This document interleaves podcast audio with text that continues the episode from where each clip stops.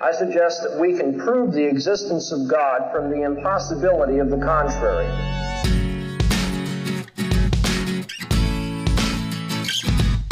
As Christians, we do not give up our intellect.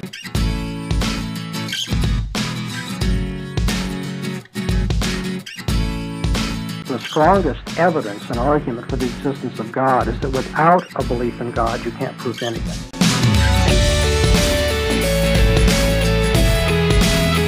How can the law be material? That's the question I'm going to ask you. I would say no.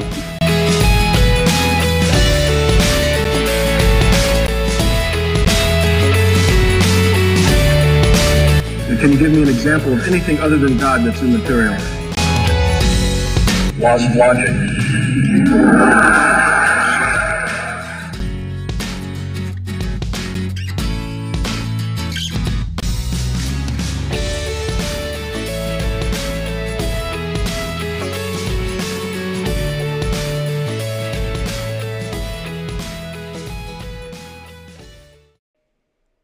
Welcome to the Revealed Apologetics podcast. I'm your host, Elias Ayala, and here at Revealed Apologetics, our goal is to equip believers to defend the Christian faith, and we want to equip you to do it in a way that is honoring to God and faithful to Scripture. So sit back, relax, get your thinking caps on, and let's dive into our topic for today.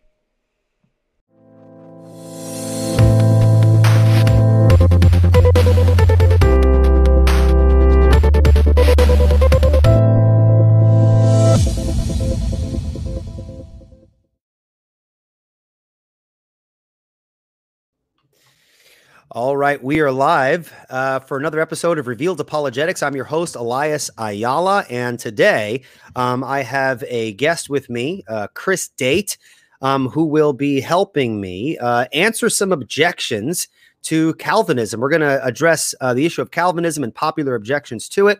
Um, Chris Date is a great guy. He uh, knows his stuff, and I'm looking forward to um, interacting with him a little bit and learning uh, how how one might defend uh, the Reformed faith from common uh, objections. So, before we begin that, I just want to make a, a few announcements. Um, nothing set in stone, but I have a couple of upcoming guests. Um, uh, I have um, Dr. James Anderson from Reformed Theological Seminary. Uh, hopefully, we can solidify the date um, in March uh, to talk a little bit about transcendental arguments. And um, I will definitely keep people uh, posted on that as well. And I also have just um, secured uh, Sean Cole. If anyone's familiar with Sean Cole, he is a Reformed pastor. He's debated the likes of uh, Leighton Flowers, and um, I believe there was an interaction with him and, and Braxton Hunter over at Trinity uh, Bible College. And um, so we have a couple of uh, interesting uh, guests coming up. Uh, Sam Shamoun as well, who's also known as the Assyrian Encyclopedia, where we'll be having him on at a later date to discuss um, defenses of the Trinity and um, responses to Islam. So once those dates are solidified, I'll definitely be sure to post that on my Facebook page, Revealed Apologetics. But until then, if, if you just w- want to listen to the episodes that we've done so far, uh, check out my podcast, Revealed Apologetics, on iTunes. And of course, you can subscribe to the YouTube page as well. All right. Well, all that out of the way um, we have Chris Date here. Now, if those of you who know Chris Date from other areas of theology, he is a very controversial person, uh, especially in regards to his views on uh, hell. So, why don't you um, share a little bit about what you're doing in that area? We don't have to go into great detail, but why don't you share with folks um, a little bit about why you're so controversial in these other areas, yet very interesting topics uh, to discuss? What's going on there? Yeah, so I'm part of a ministry called Rethinking Hell. Uh, I'm also sort of the leading, the spearhead of a, of a movement of evangelicals who've become convinced that the Bible teaches conditional immortality or annihilationism rather than the traditional view of hell. Um, and I suppose what's controversial is well, other than the fact that the view is such a minority of, of the um, of, of Christian thought on the topic for at least the past fifteen hundred years, but also because uh, I'm not, I don't fit what a lot of critics of annihilationism or conditionalism think. Uh, is true of people who hold to our view. So I'm not uh, I'm not liberal. I'm not progressive. I'm not emergent. I'm none of those things. I'm I'm very conservative. I'm I'm a five point Calvinist. I believe in the inerrancy of Scripture. And I think that there's nothing more reformed, nothing more conservative, nothing more evangelical that a Christian can do besides accept what the Bible says about hell, which isn't the traditional view. So, um, yeah, I mean, in a nutshell, that's what I do. And so, as part of rethinking hell, we, you know, we publish, uh, we published a couple of books. I publish journal articles. We do an annual conference. In fact, we've got another one coming up, our seventh in November of this year, uh, up in my neck of the woods, up in the, here in the Seattle area. And if people want to find out more about that, they can go to rethinkinghellconference.com. And I do a weekly YouTube live stream Mondays at 6 p.m. Pacific, which people can find at youtube.com uh, slash rethinkinghell. Um, so yeah, uh, those kinds of things. That's that's uh, that's where my work is in that area. All right, and um, uh, again, I know there are a lot of, uh, especially within the Reformed community, uh, at least within the popular uh, echelons of the Reformed community, uh, there are people are very quick to condemn uh, others for being associated with others who don't hold to the traditional views. I am a Reformed Christian. I I don't hold to your view on hell, but then again. And, right. then again, it's not an area that I have um, that I have looked into very much. And so, yeah. if we're going to be true reformers and we're going to hold to the principle of semper reformanda, we need to be willing to um, reevaluate some of our traditional beliefs and to um, see them in light of Scripture and be able to defend those positions biblically. If we yeah. find that there are certain views that we've held to for a long time and we're unable to defend biblically, then we should we should consider that as well. So, um, so just because uh, we don't agree in those areas doesn't mean that there is not any value in anything else you have to say, uh, because you are a bright guy, and uh, I do appreciate uh, the spirit with which you engage in dialogues and um, debates and things like that. And I think there's something there for for everyone to learn. Thank you. Well, thank you for for coming on. Now, um, how long have you been a Calvinist? Well, why don't you, first of all, why don't you define for us your definition of a Calvinist, and then explain uh, how long you've been a Calvinist, and maybe tell us a little bit about your backstory. Yeah, so when I uh, hear and use the word Calvinist, I think of somebody who affirms at least uh, four out of the five so-called points of Calvinism.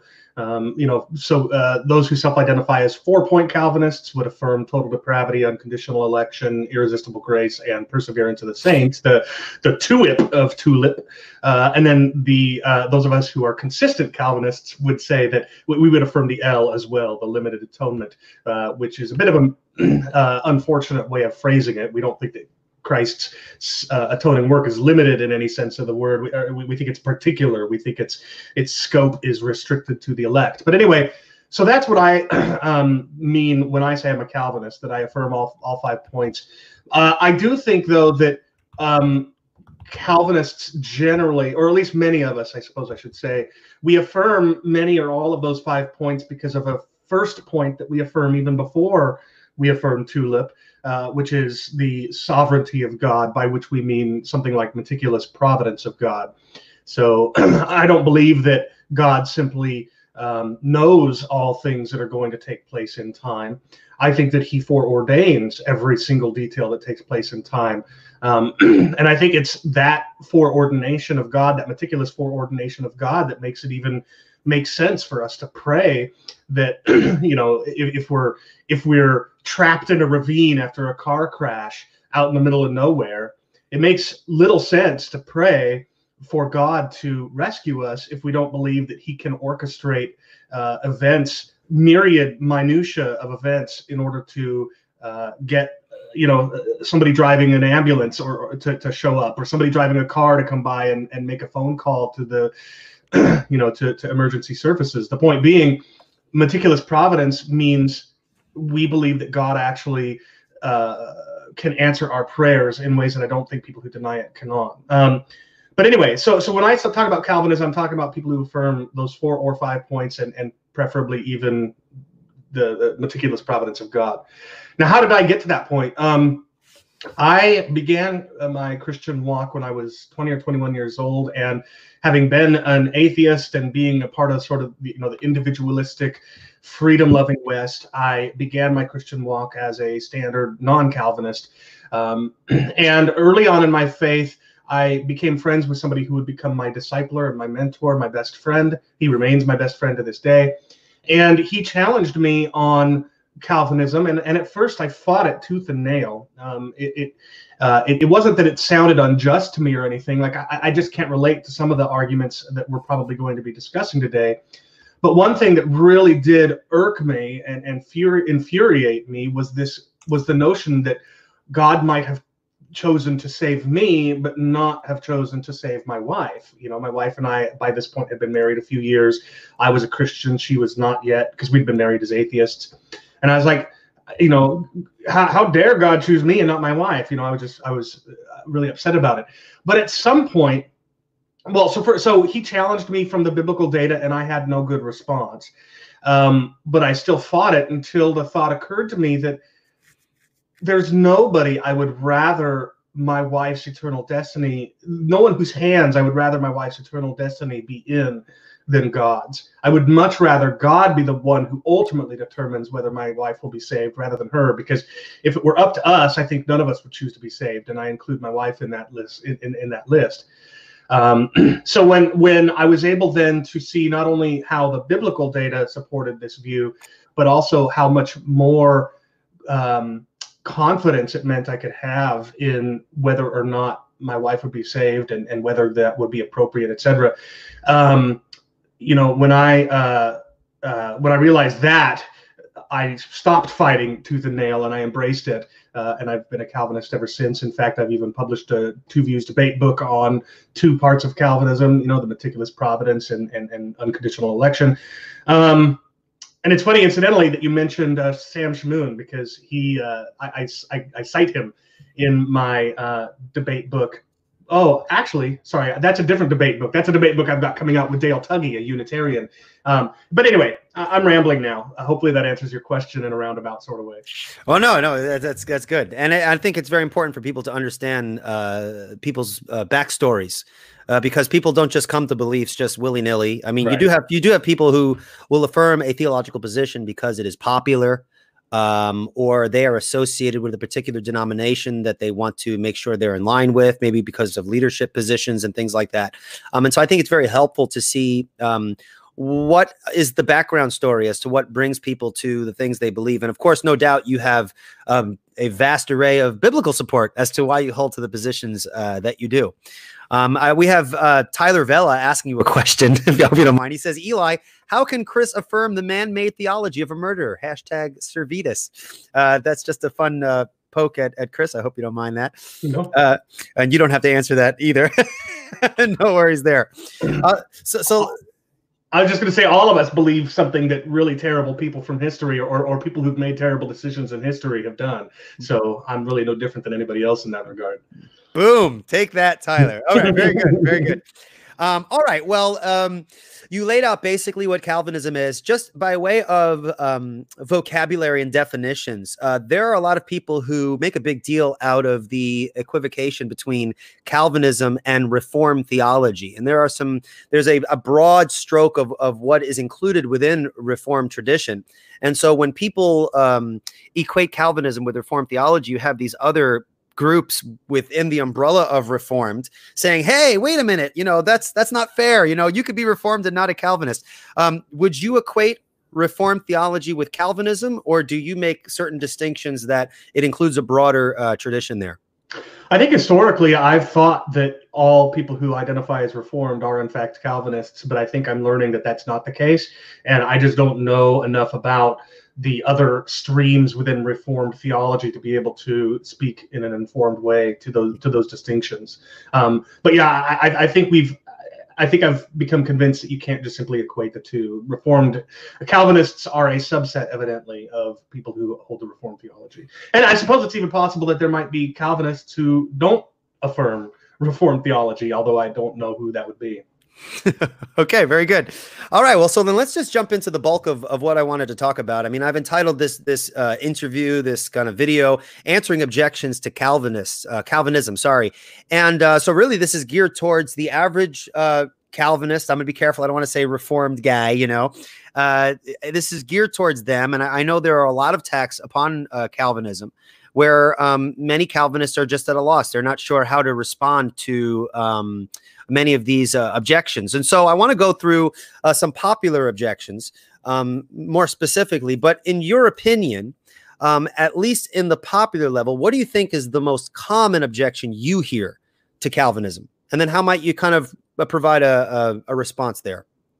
Yeah, I think that the most common objections that I hear to Calvinism um, is the notion uh, that, in our view, human beings are somehow like puppets or robots or something like that. That uh, that, that we somehow we don't have any re- any meaningful freedom or or, or moral responsibility uh, if God foreordains all that takes place in time, or even if He just predestines who's going to believe.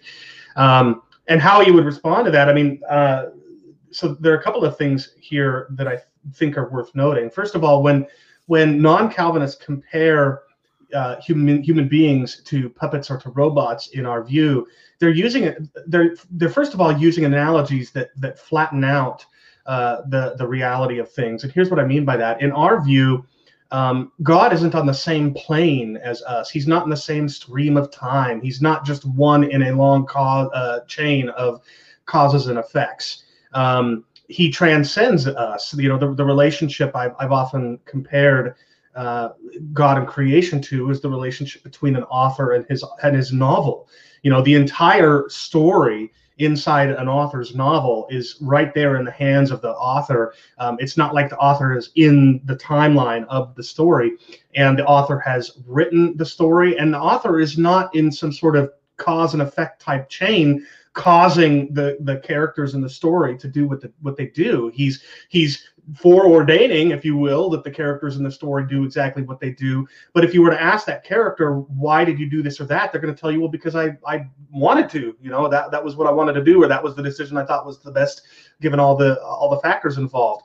That they wouldn't they wouldn't say I just I felt this inexplicable pull you know that, that caused me to do this or that you know that's not the that's not the relationship between god and creation so um so i think the problem with the analogies is that it takes this this uh, reality in which god is transcendent and human beings are immanent and these objections flatten that relationship and make god just an, another actor in time um, once you get rid of this really facile objection or, uh, or uh, the view that in our view people are just like puppets and robots whose movements are being uh, caused by this chain of cause and effect in which God is a player. Once you move past that, um, I, I, think much of the objection vanishes, um, especially if you consider that human beings, unlike robots and puppets, also have consciousness and, and will. And you know, you may not, we wouldn't say it's a libertarian will, um, but we would say that they're fundamentally different from puppets and robots in, in important ways.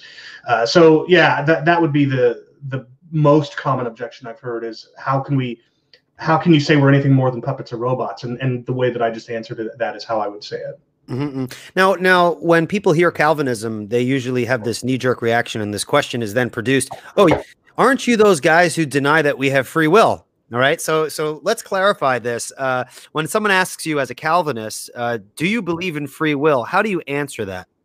I say yes, but I believe in a particular kind of free will or, or uh, formulation of free will. You know that what most people, I think, when they use the phrase free will, they mean, even if they don't haven't heard of this terminology, they mean libertarian free will, meaning they uh, at any point in history when they chose X or Y, they metaphysically could have chosen uh, the alternative.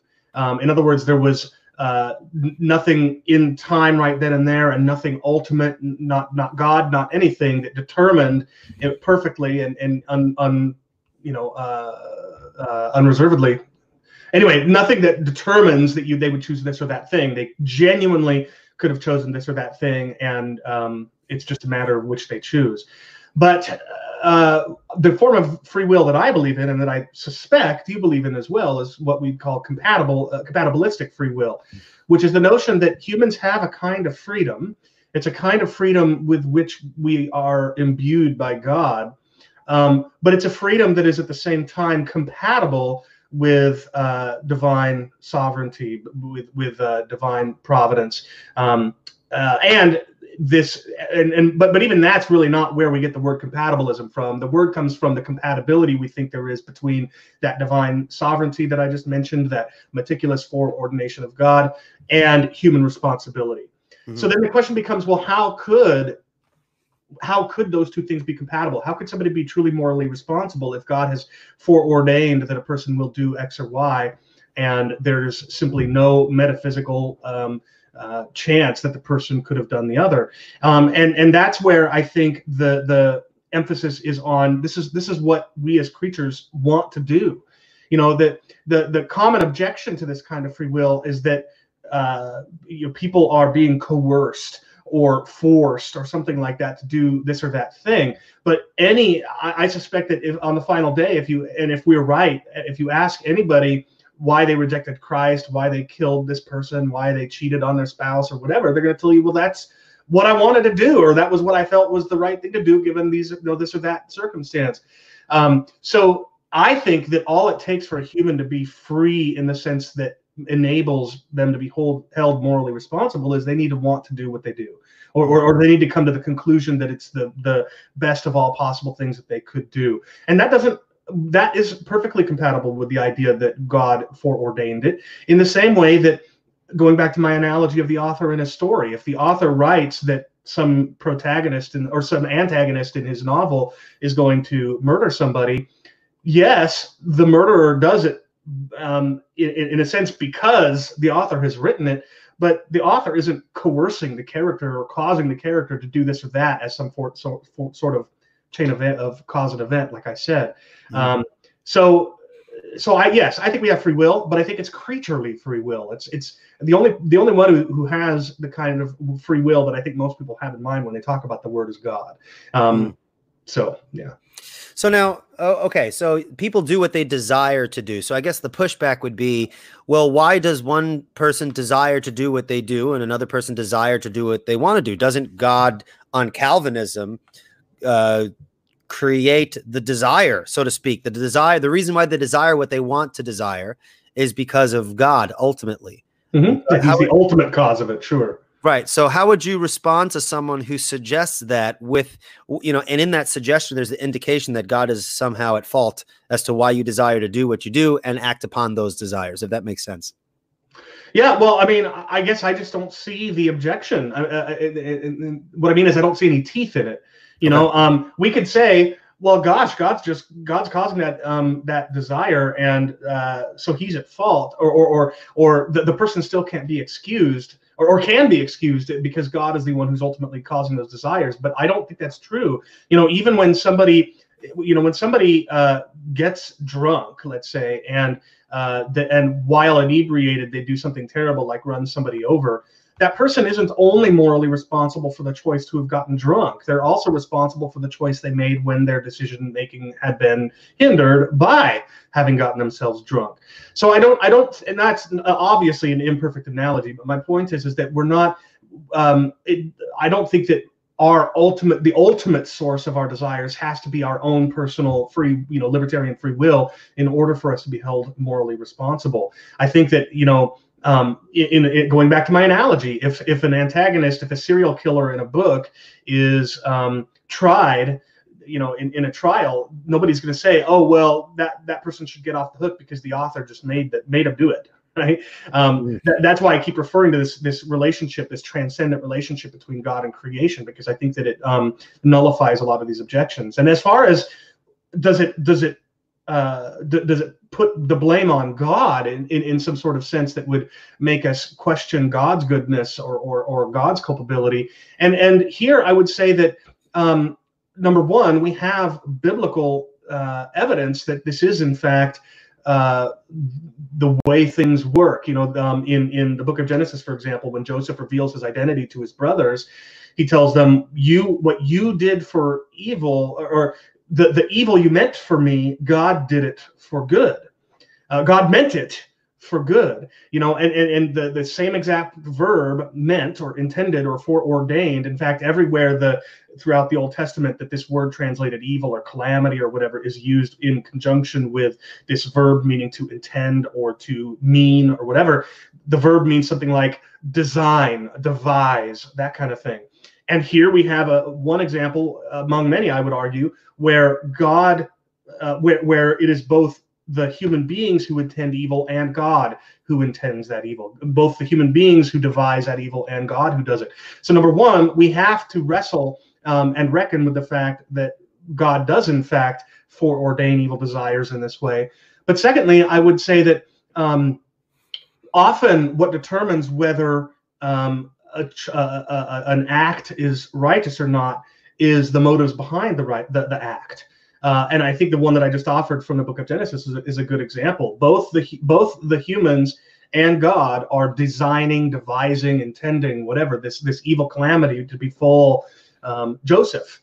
But what is the difference? Well, the text says uh, that the difference is that God's intentions behind it were good. Mm. Um, and I think that if we were to say that if a human being were to cause somebody's desires to be this or that, um, there's going to be sinful, selfish intentions wrapped up in that. But if it's God who's doing it, I think that the motives may indeed be uh, pure and and don't in any way make God culpable. So, going back to my analogy of the the author and a story, I'm I'm a big believer that um, a big reason why God foreordains evil is so that we can emulate um, aspects of God's character that we simply could not emulate if it hadn't been for the reality of evil and sin. Mm-hmm. If it hadn't been for the reality of evil and sin, nobody could show mercy, nobody could show grace or forgiveness.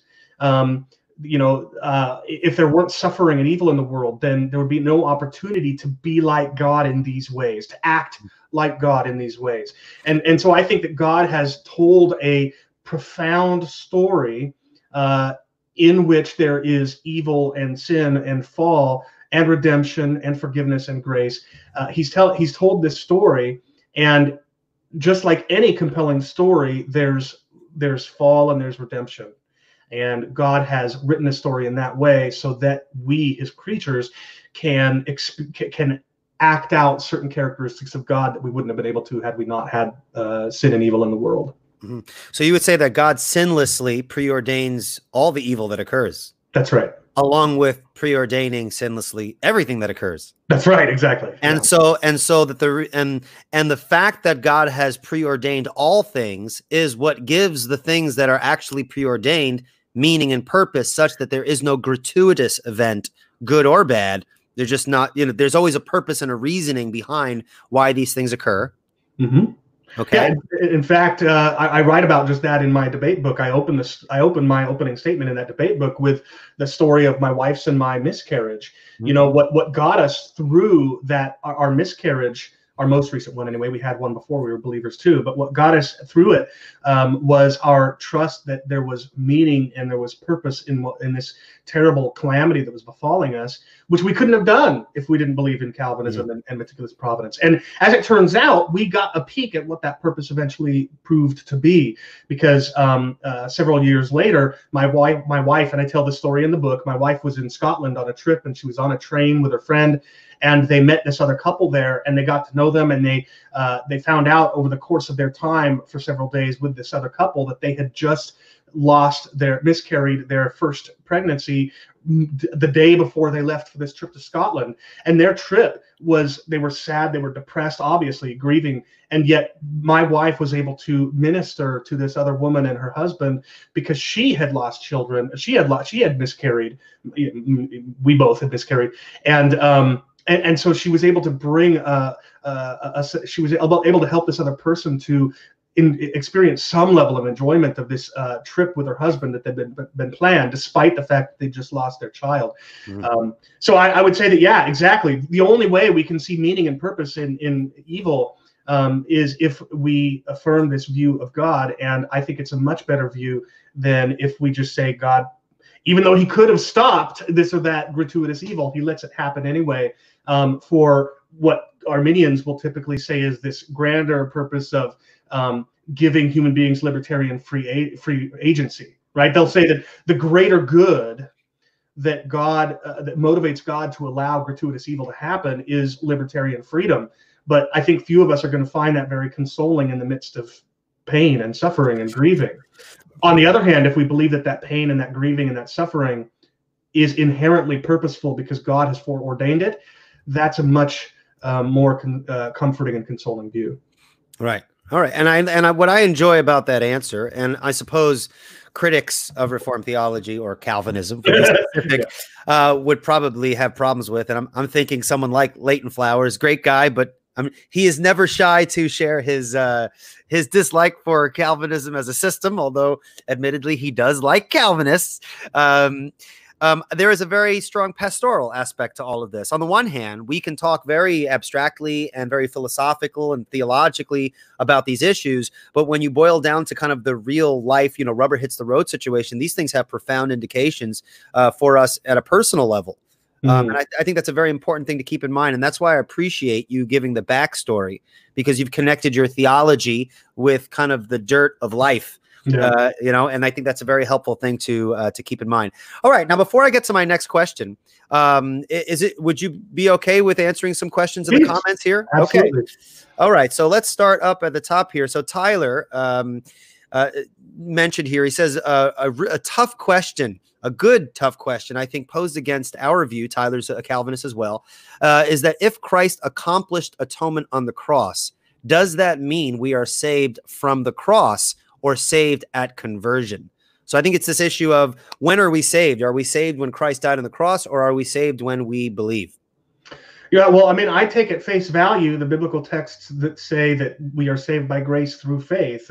We are not, um, salvation isn't experienced uh, subjectively at the very least until we ex- uh, experience saving faith. And by the way, that's part of the reason, not the only reason, but it's part of the reason why I'm not one of these Calvinists who think that um, infants and the unevangelized and things like that are saved. I, I, think that salvation comes through by grace through faith. And so, uh, you know, and, and so I've told people, I know this is going to sound really um, hard-hearted or cold-hearted, but I don't expect to see my miscarried children in eternity because they didn't ex- express saving faith. But but anyway, putting that aside, so that so number one, I take at face value the text that say we're saved by grace through faith, not saved by grace um, by atonement, and then we believe in it. Um, and, and and so then the question becomes, well, then what is the relationship between the atonement and the salvation? And I think number one, we can say that uh, the atonement is what um, uh, the atonement is the grounds by which we are saved by grace through faith. It's it's in other words, it's it's because Christ has taken our place and suffered what we deserve or suffered what was coming to us as a result of our sin, and and because of that, we can therefore uh, be um, declared innocent. Uh, he having borne the punishment or the fate that we suffer or that we deserved uh, in our place, and number two I think we can say that it's the fact that Christ died for the elect that guarantees that God will bring about the conversion of that elect. And so it's by virtue of what Christ did on the cross for me that uh, that the Holy Spirit then regenerated me. Uh, uh admittedly, many thousand, you know, a couple thousand years after the atonement was done, uh, but nevertheless, it was on the basis of that atonement that I was converted um, by the Holy Spirit, and it's the basis upon which, having been converted, I am subsequently saved. So I think it's just a difference between, um, you know, what it is that, uh, what it is, what is grounded by the work of Christ on the cross, and when that which it grounds is applied if that right. if that if that distinction helps. Sure. Now you you did say something that was very quick and very perhaps shocking for people, and we won't we won't concentrate on it because that's not the goal here. Uh, but just to give a, a heads up, um, you did mention your particular belief in regards to infants. Uh, and that is a, a, topic that is debated within. Right. Not all Calvinists share that view. Right. right. I, I, do not hold to that view, but I would uh, would clarify that is your perspective, and you, I'm sure, would be willing to defend that, and that's a, a different discussion and debate for another day. So, um, uh, just wanted to throw that out there for people who might have like, well, wait, is that what? Yeah. Wait a second, you know. I just wanted to throw that caveat. All right, we have another question here. Uh, let me see if I can pop this up here. There we go. Does God choose us arbitrarily? Now, I guess he's speaking in regards to election, the idea of predestination and election. God chooses from before the foundation of the world. Does God choose us arbitrarily, like pulling names out of a hat? Yeah. Well, the answer is no, and and despite the fact that the answer to that question is no, people like Leighton Flowers constantly throw this word, this objection around that somehow our view makes God arbitrary. I love Leighton, and I don't mean any insult by it, sure. but he's been refuted on this, uh, you know, before, and yet I think he keeps pulling it out. Um, so and here's and, and and this is the reason why Leighton feels justified throwing around the word arbitrary. It's because he thinks that one legitimate common use of the word arbitrary by people is no evident reason. Um, that simply, if you don't know what the reason for a choice might have happen to to be, you know, if if you see somebody make a choice and you just don't know what the reason could possibly be, that means it was arbitrary. Um, and of course, we would say that in many cases, we don't know for what reason, or in, in all cases, we don't know for what reason God has chosen um, this or that elect person over this or that non elect person. Um, and, and so Leighton feels they're justified, therefore, in saying that, um, yes, in our view, God's choice to save the elect is arbitrary. But I don't think that's a legitimate definition of the word arbitrary. Arbitrary doesn't just mean that there's no uh, discernible reason, it means that there's no reason right? It's just uh, it's it's drawing names out of a hat or flipping a coin or or just eeny meeny miny mo. But we don't believe that that's how God works. God God's reason for choosing this or that elect person isn't um, uh, based on something about or something uh, some quality of that this or that person and, or, or, what it is that they'll do. That's what we believe that god's choice to save a person has absolutely nothing to do with who that person is what that person's character is what that person has done or might do or will do or anything like that.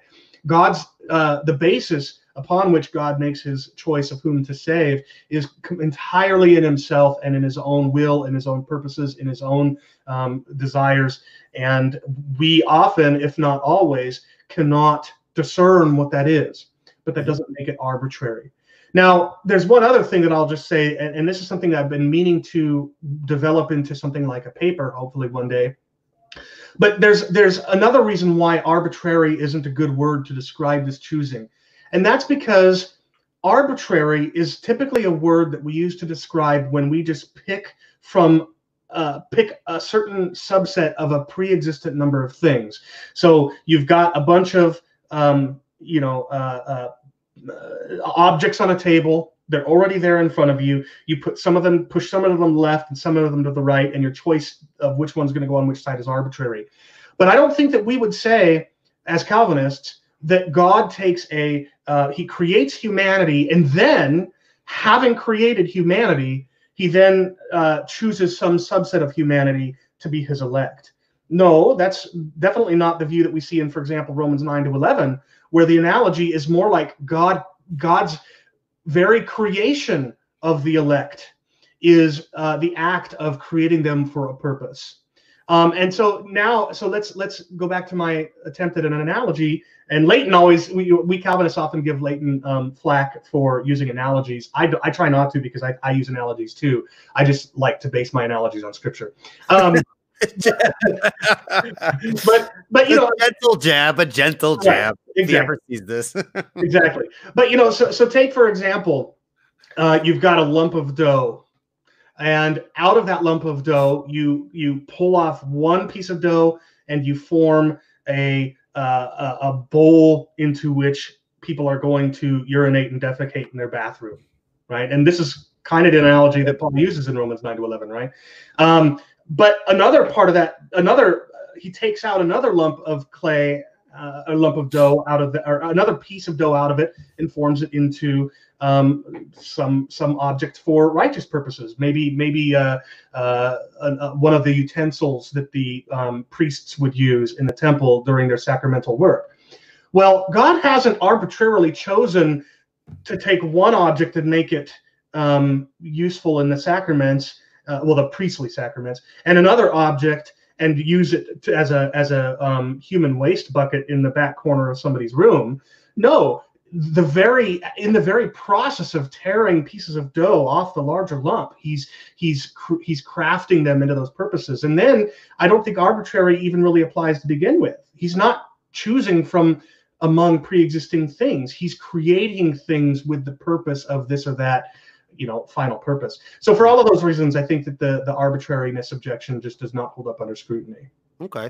Uh, one more question, and then we'll move on to my my original line of questioning. Uh, we have a question here. Um, did God create the majority of people for the sole purpose of sending them to hell? That's a common. That's a common one when you think in terms of how people popularly understand or commonly understand predestination and people like well what's the point or what's the purpose of this person uh, being created if if god you know or doesn't ordain them to eternal life right yeah this is a common objection and it's a really foolish one and i'm just being i'm just being honest and There's a qual- qual- qualification. The person who sent the question says, "This is a question my Arminian friend asked, yes. not mine." So no, no, but but it is a foolish question because, Okay.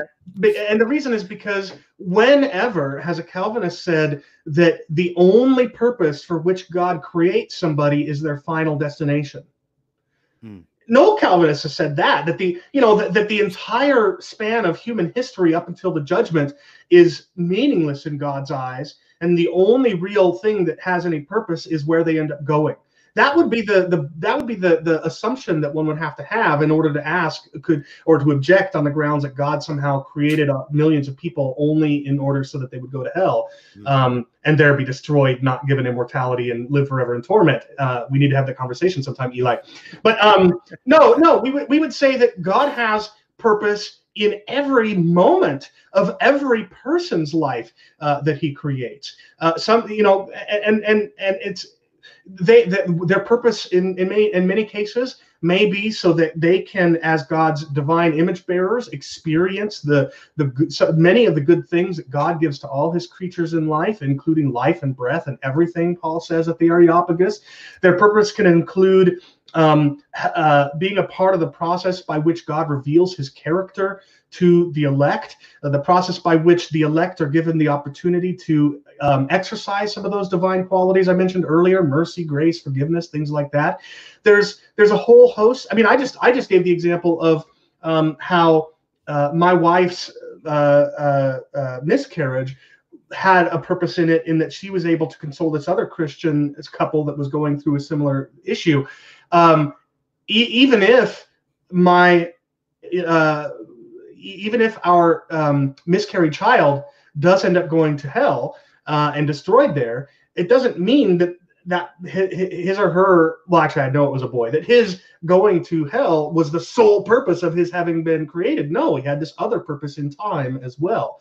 So yeah i, I would just encourage people who object on this for this reason this idea that the sole purpose that god created the the wicked is to send them to hell. I would just encourage them to to realize that there's much more to human history and human purpose than just what happens at the end Okay. All right, thank you for that. Um, all right, so let me get back to my main line of questioning, uh, common objections, and th- those are good questions. And and each answer that you've given, uh, there could obviously be more an in depth look into those issues. And uh, sometimes an answer to a question will produce more questions, uh, which unfortunately you're not going to get the answers to all of them because question after question after question, we'd have to be omniscient because we'll keep asking. Um, so be that as it may. Uh, those who are continuing to ask questions, keep them coming, and hopefully at some point um, we can get to some of them, and uh, and hopefully they uh, Chris can provide a satisfying answer to uh, uh, to those questions. probably not but i'll try Yeah, that's, that's- that's right. Um, all right. So getting back to this idea of of Calvinism and in terms of definitions, I think a lot of people um, sometimes think of Calvinism as being equivalent uh, to determinism or equivalent to some metaphysical explanation as to how those things work together.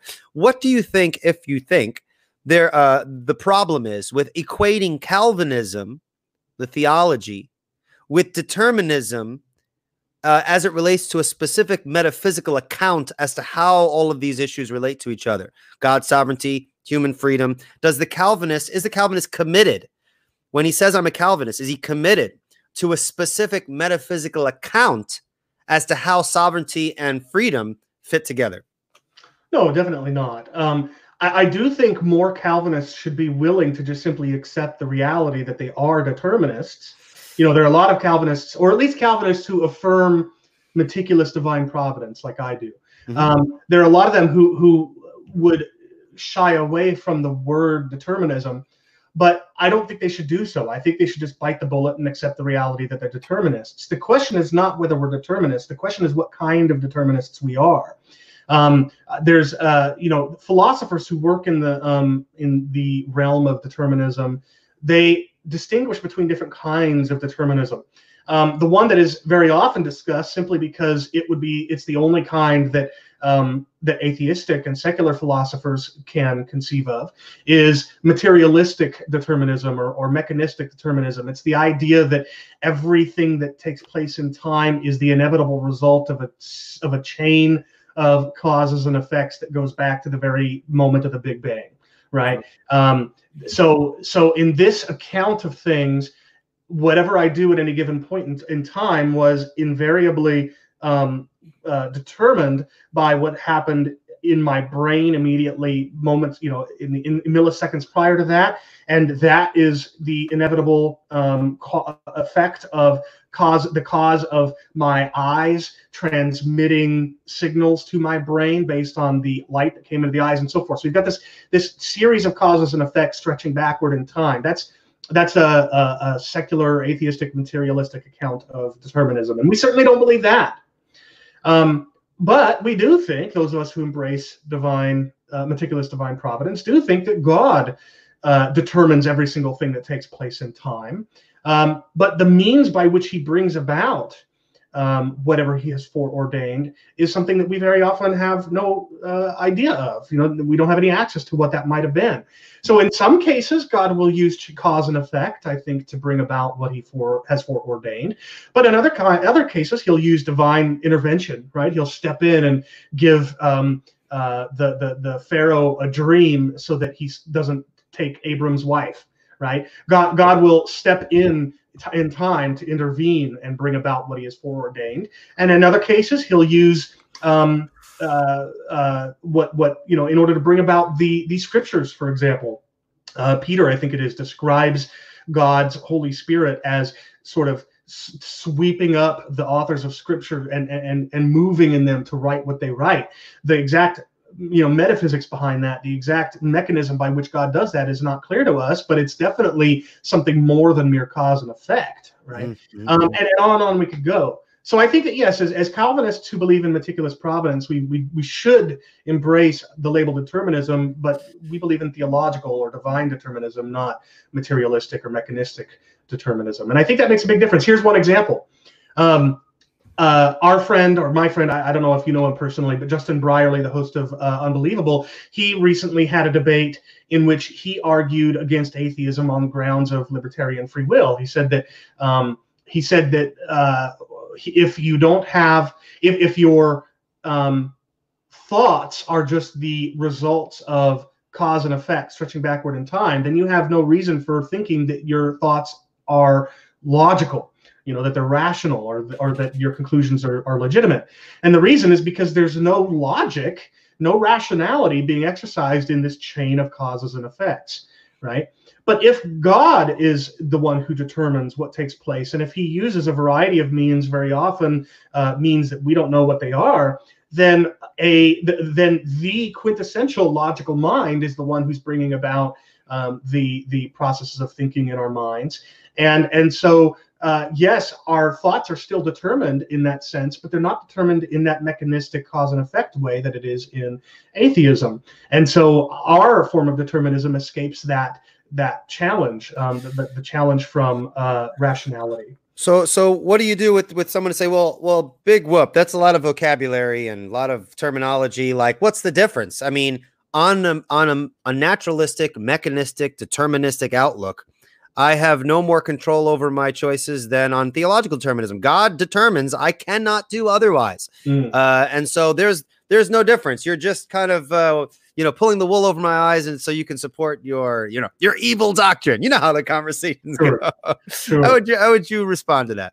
Yeah, I mean, I would just respond by saying, look, I'm not trying to pull a, a wool over your eyes or or play smoke and mirrors games or anything like that. I'm just simply being trying to be precise.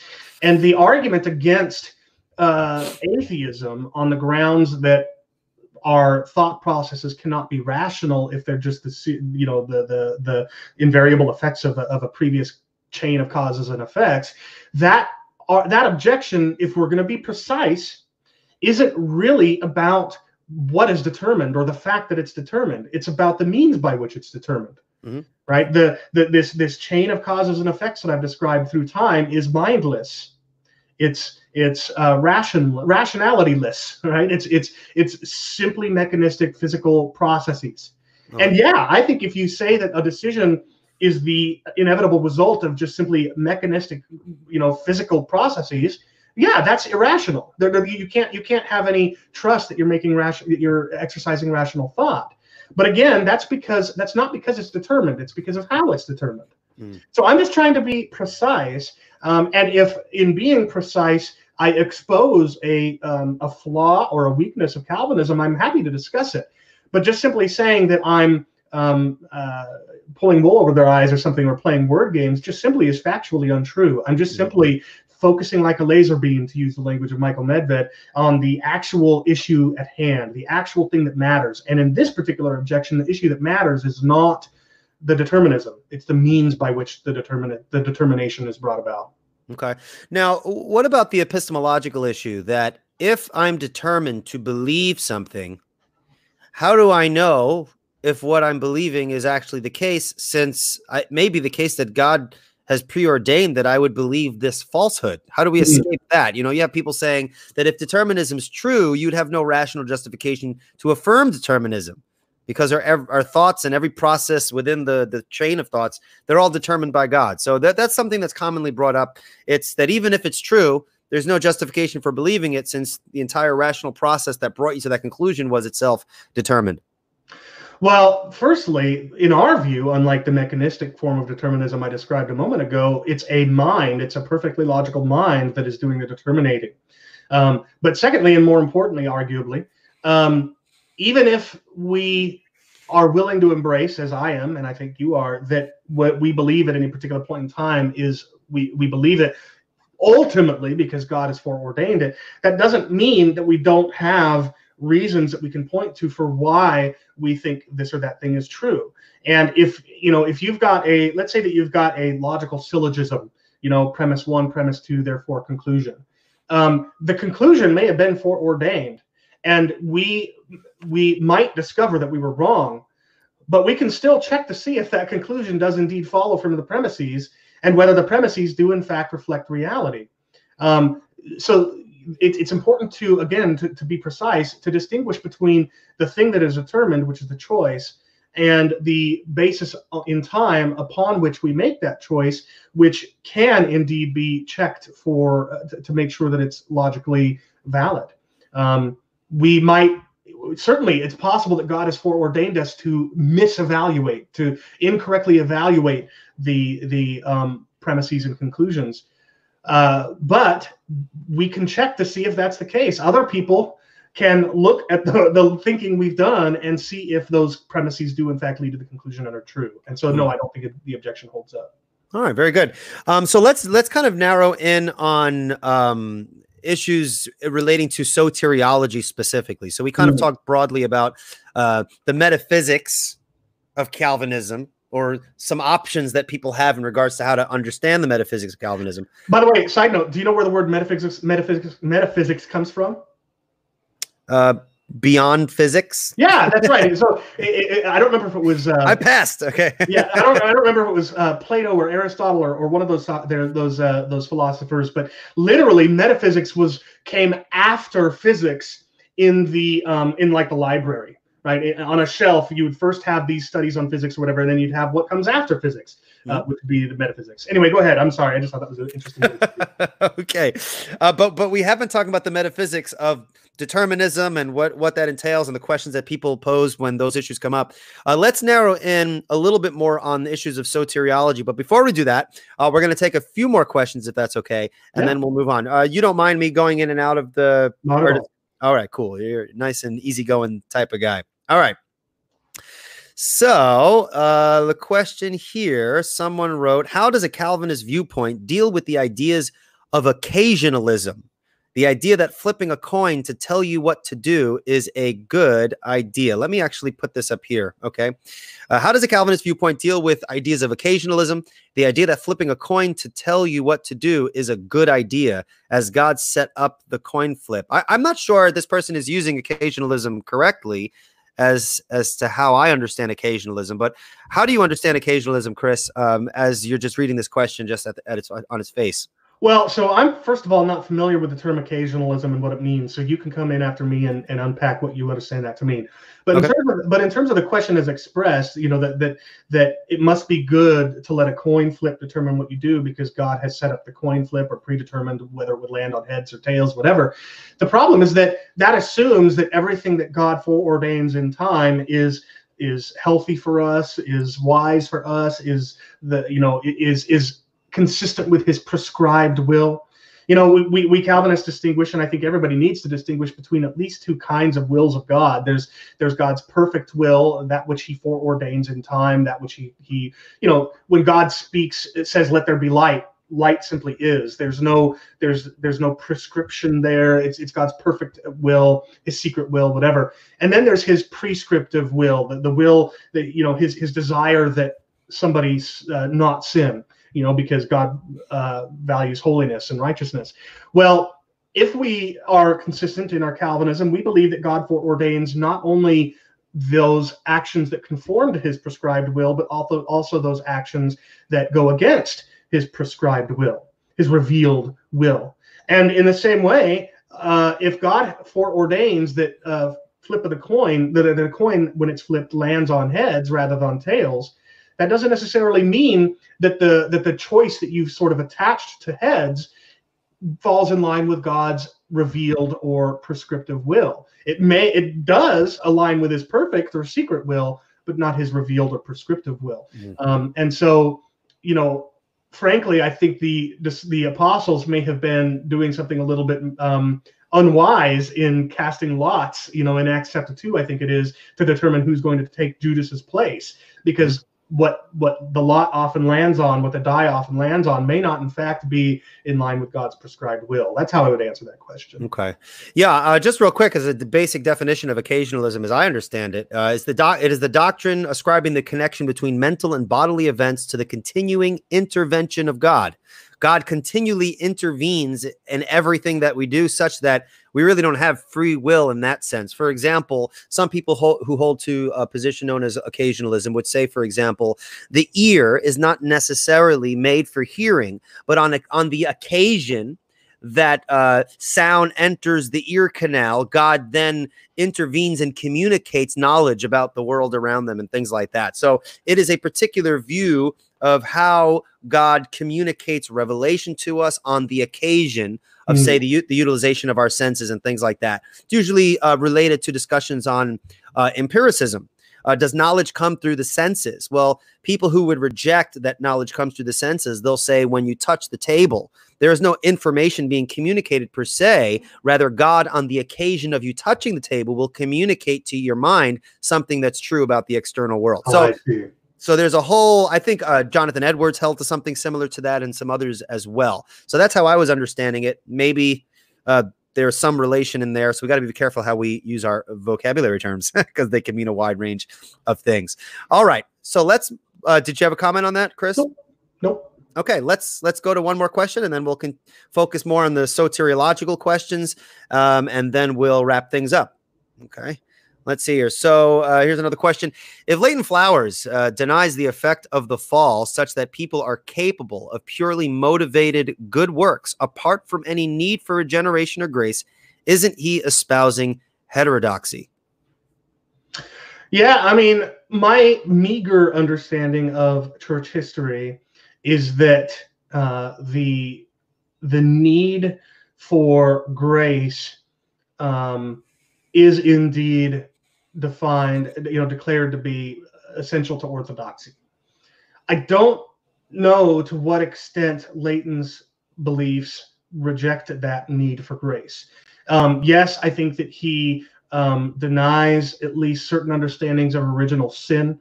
You know, I, I think he denies certain. Um, he, he, denies that people are he denies prevenient grace, for example, the, you know, the Arminian uh, peanut butter, as James White calls it, where you just spread it on there and boom, you've got a problem solved. Just slap prevenient grace on there. No, he, he denies that people need a, a work of grace uh, on the part of the Holy Spirit in order to believe. But he, I think, would say that the act of, or, or that the the preaching of the gospel is the grace that enables a person to believe in the gospel. And so somebody more knowledgeable about church history would have to determine whether his belief that the God that the that the preaching of the gospel is what enables a person to believe uh, fails to qualify um, under the, those boundaries of orthodoxy that were set in the ancient mm. church. Okay. All right. That's uh thank you for that. Whoever I don't remember, I kind of scrolled down who asked the question, but thank you. Mr. Kyle's vids. No, all right. Yeah, he he looks like he has a lot of questions. That's that's good though. These, these topics are are they can be challenging and uh that that's that's fine. All right, so let's uh, zero in on some soteriological issues. Now, when we think of Calvinism, when a lot of people think of Calvinism, they think of a soteriological system, which I think is it's much broader than that. Um, I've heard often people say that Calvinism is a soteriological system, uh, but then you know uh, there's some other position in which it's just a, a broader theology. I think Calvinism is broad uh, in one sense, and it has certain application, which it's most infamous for, right? The uh, the infamous uh, TULIP acronym or ROSES, however, whichever acronym one follows. Um, but let us take a look at the first uh, point of the five points of Calvinism, which is total depravity. Can you define uh, for us what is total depravity and how is it linked together with the idea of total inability? And mm. can and can you provide very briefly? Uh, again, this is kind of just an introduction sort of thing.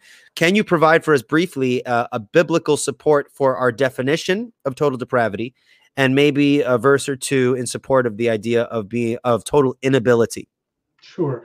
Uh, well, and and first of all, I just want to say you might want to take down Mr. Kyle's vid's question from the. Yes, from the there we go. Thank you. We're no longer on that question. Um, so, uh, so here, I'm open to correction. Um, but my understanding is that total depravity is the view that sin infects everything that we are and do. Um, it doesn't mean that we're as depraved as we possibly could be, but it does mean that there's no choice we make, no thought we have that is not to one degree or another affected by and, and infected by our sin.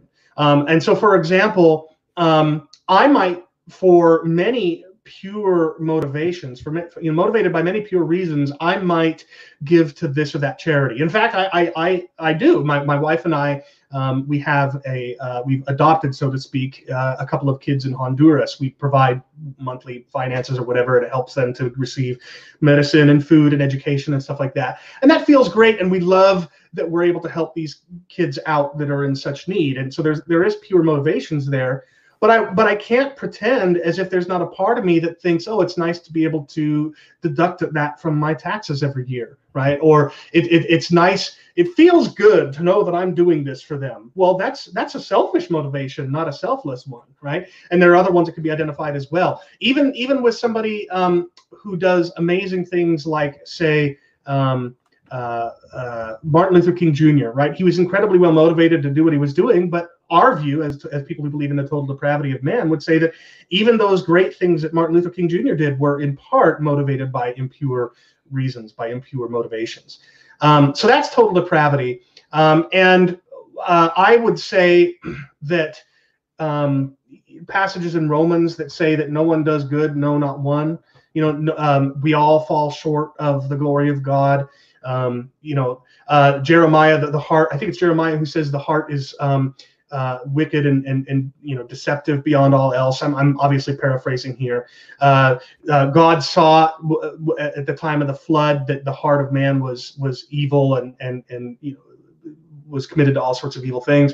Um, there's there's just this these host of passages. Uh, you know, um, David, I think it is in one of his psalms, says that I was uh, conceived in sin. You know, um, there's just all throughout the scriptures, it's very clear that human beings are um, uh, they are oriented away from God to one degree or another.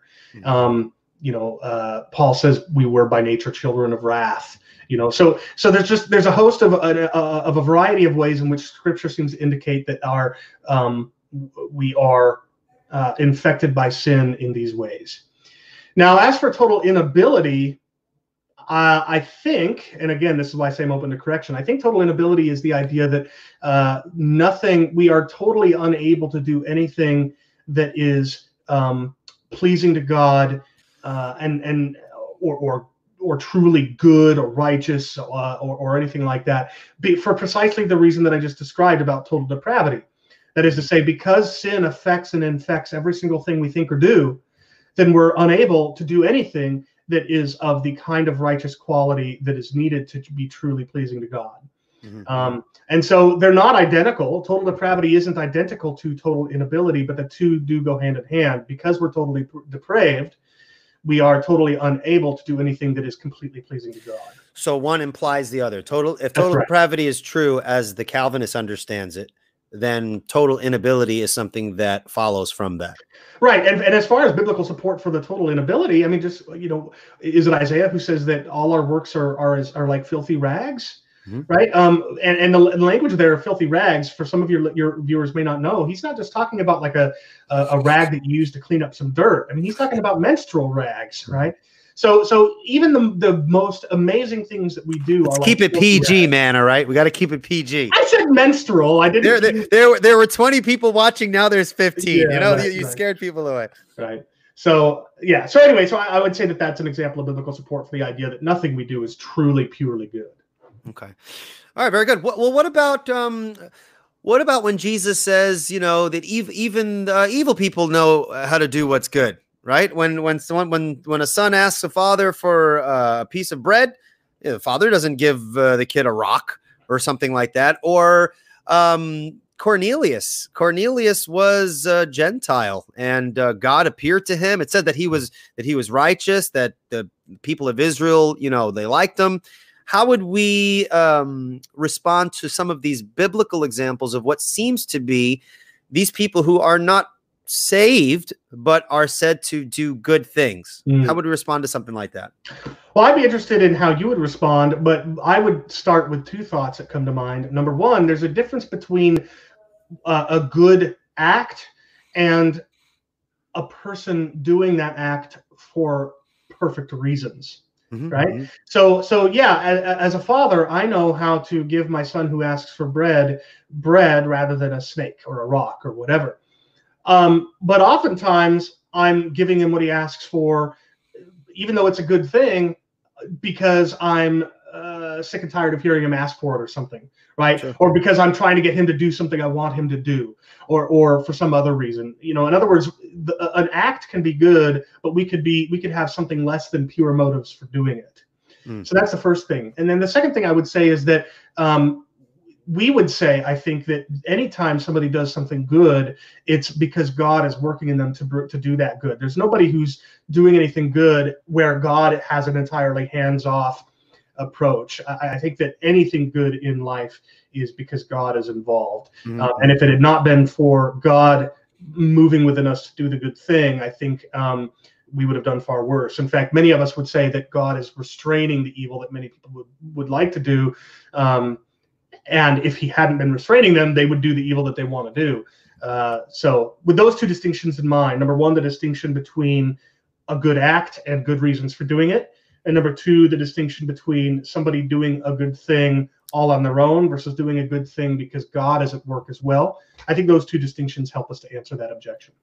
Right, and I and I like to make the distinction between horizontal goods and vertical goods. Uh, I'm uh, not. Yes. I'm not uh, imposing philosophical terminology upon the scripture because the Bible is not a philosophical text. It's not going to always make these distinctions. Uh, but if we take, for example, the didactic passages of scripture, which provide for us the metaphysical explanation as to how this all works in relation to man's ability and how God works into all those things, I think it's very clear that someone who's not born of the Spirit or not being aided in some way, shape, or form by the Spirit of God is going to be able to do that which is pleasing to God. Mm. So so we make the distinction between horizontal good, good as it relates from man to man. So generally speaking, a man who gives his son a piece of bread as opposed to a stone, generally speaking, that's good. Spiritually speaking, that's not good in the sense that it gains him points with God. And so I would say we'd make those sorts of distinctions because the didactic portions of scripture, which tell us metaphysically how this all works, that is the background music that needs to be playing when we engage in these kind of historical examples where a person does something nice for someone and is not a believer. That theological explanation is playing in the background of our minds so that we could understand what's really going on there. I think it's an interesting thing that many people who object to Calvinism, when they try to find counterexamples, they they use counterexamples of historical events and historical circumstances instead of just going straight to the didactic theological explanations given in scripture as the main primary soil out of which the belief is should be springing out of. And so I think that's a that's an issue that we need to keep in mind. I think that's helpful. Uh, uh the only thing I would just add as a caveat is that I still think that even in the horizontal goods you're describing, um, our, our, our motives are never pure. Sure, sure, sure. Yeah. All right. Well, um, good. So, so now you said something uh, that produced another question that I think comes up often. Um, God is restraining evil, but I've often heard that w- why is God restraining evil? If God ordained the evil that that that is in the heart of man, uh, what is he restraining his own decrees? I mean, what what's going on? You've heard this before. Um, how would you respond to something like that? Well, notice that when I mentioned the restraining a moment ago, I said some of us believe. I'm not sure I include myself among them. You know, it's uh, there. There is a sense in which, you know, um, God may prevent somebody from doing what he or she would like to do. That's even worse than what he permits them to do.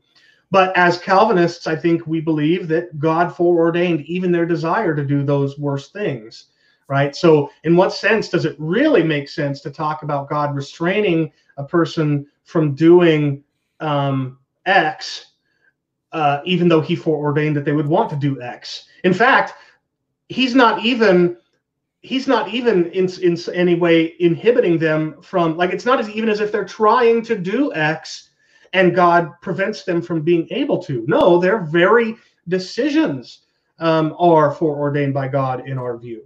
And so I do think that here um, our critics have some uh, a basis for an objection if we want to use the language of restraining. I steer clear from it because I think because for precisely the reason that I believe in meticulous divine providence. Now I will say that um, the Calvinist philosopher Guillaume Bignon whose book "Excusing Sinners, Blaming God" is a fantastic book, and I would highly good, encourage. Good pronounce, good pronunciation, by the way. I see people massacre that name. so, I, have tried to self-study uh, uh, French a little bit, so I'd like to think I have at least a tiny bit of good pronunciation. Okay. But um, but in the book, he actually does try to philosophically and logically reconcile um, God restraining or passing over this kind of language that some Calvinists use with meticulous providence. I'm just not convinced that that reconciliation is possible. Sure. So this is so I would just simply personally bite the bullet and say, yeah, you're right. I, I don't think God does in fact restrain anybody's evil, um, even even if phenomenologically it looks that way. Good, and I, and I like how you caveat with some people hold to, and again, there's it's not just Calvinism believes A, B, and C, and all Calvinists agree, and you know, it's not even to say that I've necessarily agreed with everything you've said. I just think that it's helpful to see different ways that people might understand this, and it might be helpful in answering some of those questions as people confront it. Um, now, now here's a here's a common one, and these are kind of just pop examples, and we can go much deeper. But um, I don't know why you're arguing with me, man. God ordained for me to not be a Calvinist. How would you respond to that? I would say that may be the case, but you don't know that that's the case. And it may be that the very means by which God has foreordained you to become a Calvinist is the conversation that we're having right now you know this is this is a common trope a, a common thing that people like Leighton does and and I, will he he knows this and and hopefully he doesn't mind me saying it but I told him privately I said look I don't want to see that anymore on my Facebook comment threads because it really annoys the heck out of me. It's just a silly childish objection that has been answered for you know centuries and it really does no it does conversations no meaningful you know nothing meaningful in the first place. Um, but yeah, I, I, think the key here is the distinction between what God ordains and the means by which He brings it about. And key to this is the reality that until um, until we die, at least, we don't know what God has in fact ordained. And it may be that God has foreordained you to not be a Calvinist at this very moment, but it doesn't. You don't know that He hasn't foreordained you to be a Calvinist ten minutes from now after I've persuaded you. And it may be that my my reasons for believing it are the very means by which God brings what he has foreordained about.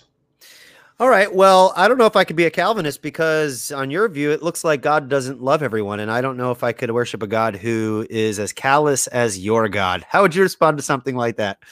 yeah, I would agree. If, if, if you if, if God didn't love everybody, I'm not sure that that would be a God worth uh, worshiping either. Um, but our belief isn't that God only loves the elect. This is a uh, now, now, if Calvinists have spoken that way and in an unqualified way in in church history, then I think they they made uh, they were mistaken in so doing.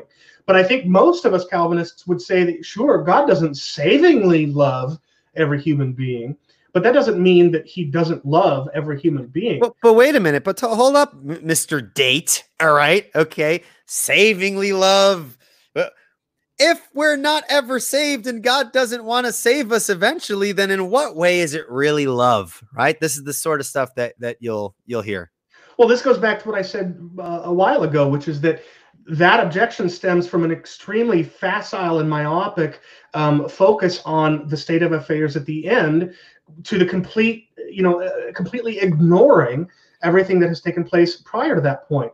Look, when when I um, how many how many how, you know that phrase better to have loved and lost than never to have loved at all sure sure. What, what's that trying to capture? It's trying to capture the idea that there was something valuable and inherently worthy in the relationship that somebody had for a while, even if at the end that relationship is severed. Um, well, similarly, there's innate and inherent worth and value in life itself, in in the relationships between people that God uh, gives us to enjoy with others, in um, serving others, in being served, in the amazing taste of a good meal, in the uh, uh, in the um, uh, intoxicate intoxicating aroma of a beautiful flower or uh, you know something like that. You know, every moment of life is absolutely filled with amazing good experiences. And God so loves every human being that he gives every human being, at least those who are born, let's say, um, and you know that raises the question about what about those who haven't who die in birth or in in in uh, in the womb and I don't have a good answer for that. But at least for people that are that are born, their lifetimes are filled with good things. And I think the only reason they're filled with good things is because God, in fact, does love them. Mm-hmm. I think that in order to make this objection, somebody would have to say that life and breath and everything, as Paul says at the Areopagus, isn't in fact a good gift from God. Mm-hmm. Because if you agree that life and breath and everything is, in fact, uh, uh, the good gift of God, then you have to say that God does, in fact, love all of humanity, even if um, not all of humanity ends up savingly loved, loved unto eternal life. Okay. Um, what about these verses in the Bible, which, uh, for example, let, us jump now. So we did total depravity and total inability. We kind of spoke about unconditional election throughout, kind of just God's cho- cho- uh, choice to save some is not arbitrary, right? Um, and then uh, let's jump to the L real quick. Now we're going to move really quickly so that we don't. I don't want to take up too much of your time, but I hope you don't mind kind of just this really simplistic. This is what I see. This is uh, at at the academic level and the philosophical and theological level. These are not the things people are talking about per se. But this is what the average Calvinist hears. And I think it's still helpful to go, kind of go through these things. So let's jump to the L, which is limited atonement why don't you define for us what limited atonement is and answer this question from our hypothetical non Calvinist? Hey, man, you're telling me that Jesus didn't die for the sins of the world? I mean, how can you tell me this? The Bible is clear. He died for all, he desires all to be saved. And I don't see how this fits with your Calvinist perspective. How would you address those? Sure. Limited atonement is the view that um, the atonement uh, the atoning sacrifice of Christ has both a um, particular scope and a particular effect. The particular scope of the atoning work of Christ is the elect and not all of humankind. And it has an effect, name, namely, it uh, maybe, maybe particular effect isn't the word I'm looking for. Unconditional effect is, is the language I want to I want to say. In our view, there is no condition that somebody has to meet first in order to um, be a uh, to receive the benefits of the atoning work of Christ. At least not an effect that uh, uh, uh, a condition they have to meet through the exercise of their own libertarian free will, right? So everybody for whom Christ dies, um, which is a subset of humanity, there, there's the particular particularity of its scope. everybody for whom Christ dies, in our view, will uh, by necessity be saved. Um, that those are the two facets to limited atonement, and this and, the, and by contrast, those who would believe in unlimited atonement, at least non-Lutherans, and I've recently discovered that Lutherans have a very bizarre view, and I'm not even going to try to address it here. But at least non-Lutherans who believe in unlimited atonement, what they would say is that um, the the scope of the atonement is universal; it's for all humankind, but it doesn't unconditionally affect the salvation of anybody only those who exercise their libertarian free will and thereby um, make the choice necessary to become partakers of the benefits of Christ's atoning work, only they are the ones who are saved. So the contrast then is between our view in which Christ's work is for a particular people and is unconditionally efficacious versus the other view in which Christ's work is for all people and is unconditionally efficacious for nobody at all. It's only it's only conditionally efficacious. And frankly, I think this is exactly why people like Leighton Flowers call themselves provisionalists, right? They think that the atoning work of Christ is universal in scope, and what it does is it makes provision for something. It doesn't actually save, at least not. I mean, they might object to me putting it that way, but I don't know how else to put it. Okay.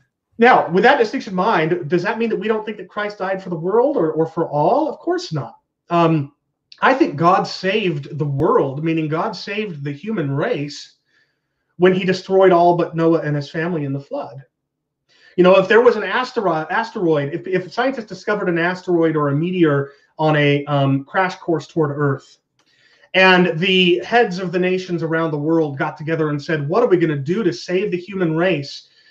And and maybe they come up with the only thing that they can do is to gather the DNA from you know as many thousands of people as they can get, and maybe get a few living humans to get onto a spaceship with that the DNA from all those people and fly off to another planet and terraform it. They have only saved the lives of a few people, but they've saved the human race, right? In that analogy, before the meteor or the asteroid comes and hits Earth and destroys the rest of humankind. So, yes, I think God saves the world, meaning he saves the human race. And, and uh, you know, being somebody who holds to my view of hell, I think I can say that with a little bit more consistency than you can. But putting that aside, um, Another so, jab. What's up with the jabs, bro? I gotta squeeze him in. I gotta entice right. you to eventually have the discussion that's. That's all right. That's all um, right. So, uh, so that's number one. Number two, the language of world is also meant to be inclusive of all kinds of people, not just Jews, but also Gentiles, um, not just the rich, but also the poor. Um, not just men, but also women, not just free, but also slaves, not just this, not, but also that. You know, the language of world is intended to capture the all inclusiveness of every kind of person you can imagine without necessarily being intended to, to capture the idea of every single person without exception. Mm-hmm. And I would say the same thing is true about the, the Greek word pas, translated all or each or every or whatever, is that more often than not, it really isn't about every single individual, it's about every single kind. And so, in in you know uh, the example um, that you just gave a moment ago, that God doesn't want anyone to um, perish; He, he wills that nobody perish, but uh, repent. Uh, it, it's either in that passage or in another one. He it, it's right after Paul has said, "Pray for all sorts of people, even people in authority, you know, and people in power." He's not saying pray for every single person you come across as you're walking down the street. He's saying don't exclude from your prayers any particular kind of person.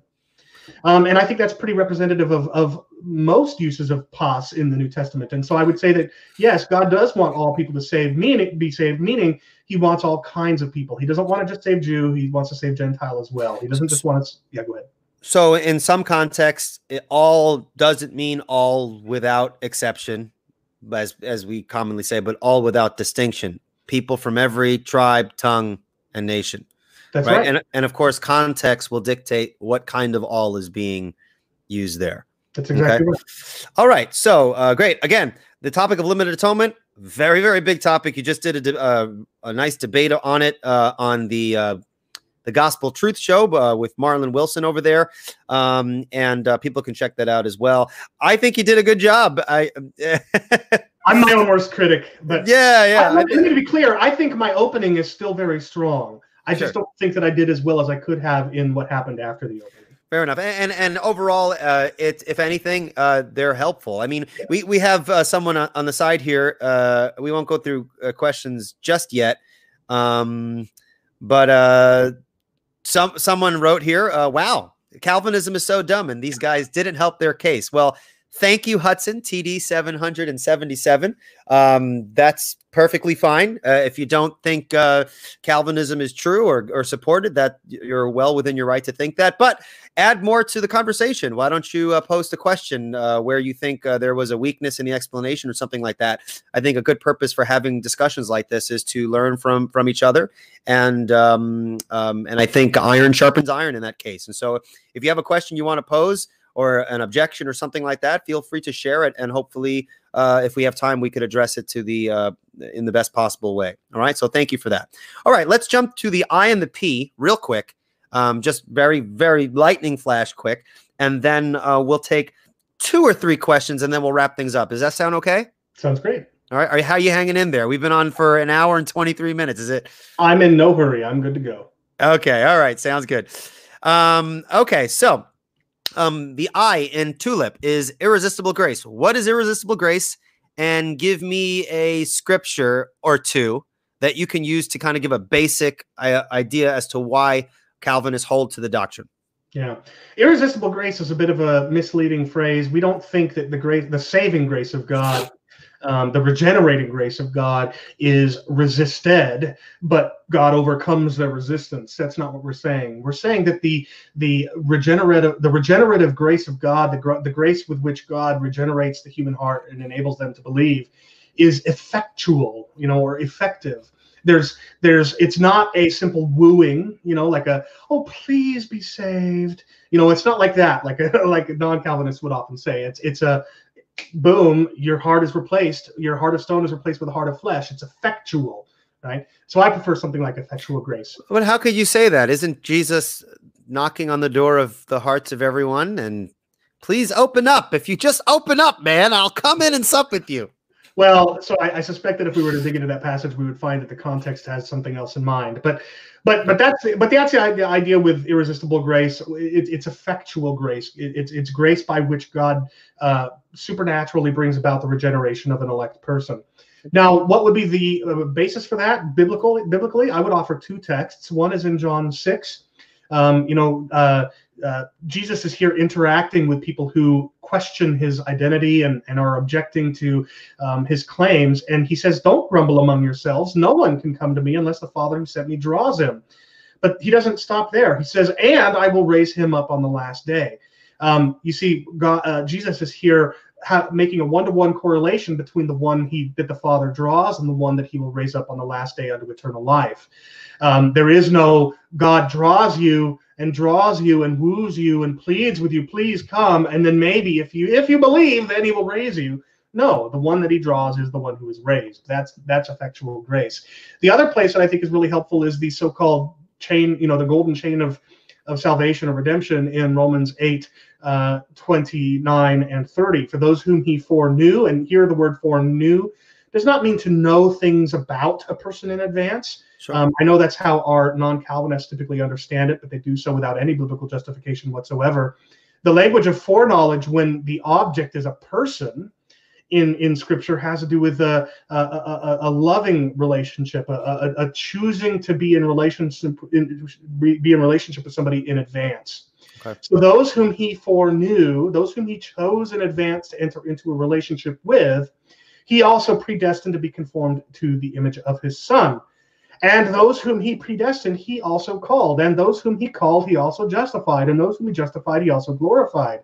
You've got this, the, the same group of people is the same group of people all throughout that chain. The same group that is foreknown is a group that is predestined. The same group that is predestined is the same group to be called, and so forth. So you've got this, there is no narrowing you know concentric circles right it's not like you've got those god calls some of whom respond and so now this group this smaller group are the ones who are actually justified. No it's the same group throughout. So these are two examples of, of, of i think biblical support for the idea that those god foreknows or chooses in advance he effectually brings about their salvation by regenerating them. It's, mm-hmm. it's irresistible in that sense and that it's efficacious. It's not it's unconditional. You don't have to make some sort of choice to get covered by it. Mm-hmm. uh perseverance of the saints. What is yes. it? Give me some support for it it's just the idea that um, anybody who um, uh, th- anybody who has become saved will remain in saving faith until the judgment. It's it's really that simple. And and here again, perseverance of the saints might be a little bit misleading because we would say that the primary reason any saint perseveres in faith until the end is because God has um, ha- has made it so. He's he's granted them. Uh, he, he's regenerated them. He's uh, granted them faith in Himself. Uh, and so on and so forth. And the God who begins this work isn't going to fail to complete it. Now, as for um, biblical support, I just sort of alluded to one. I don't remember what text it is, but it's where Paul says the one who began a good work in us is faithful to complete it until the end. Um, we've got this language of uh, that Paul uses to describe the double-fisted grasp with which he, the saints are held in salvation by both the Father and the Son. Um, we've got the, the biblical language of the Holy Spirit being inside of us as a seal or guarantee of our future resurrection into eternal life.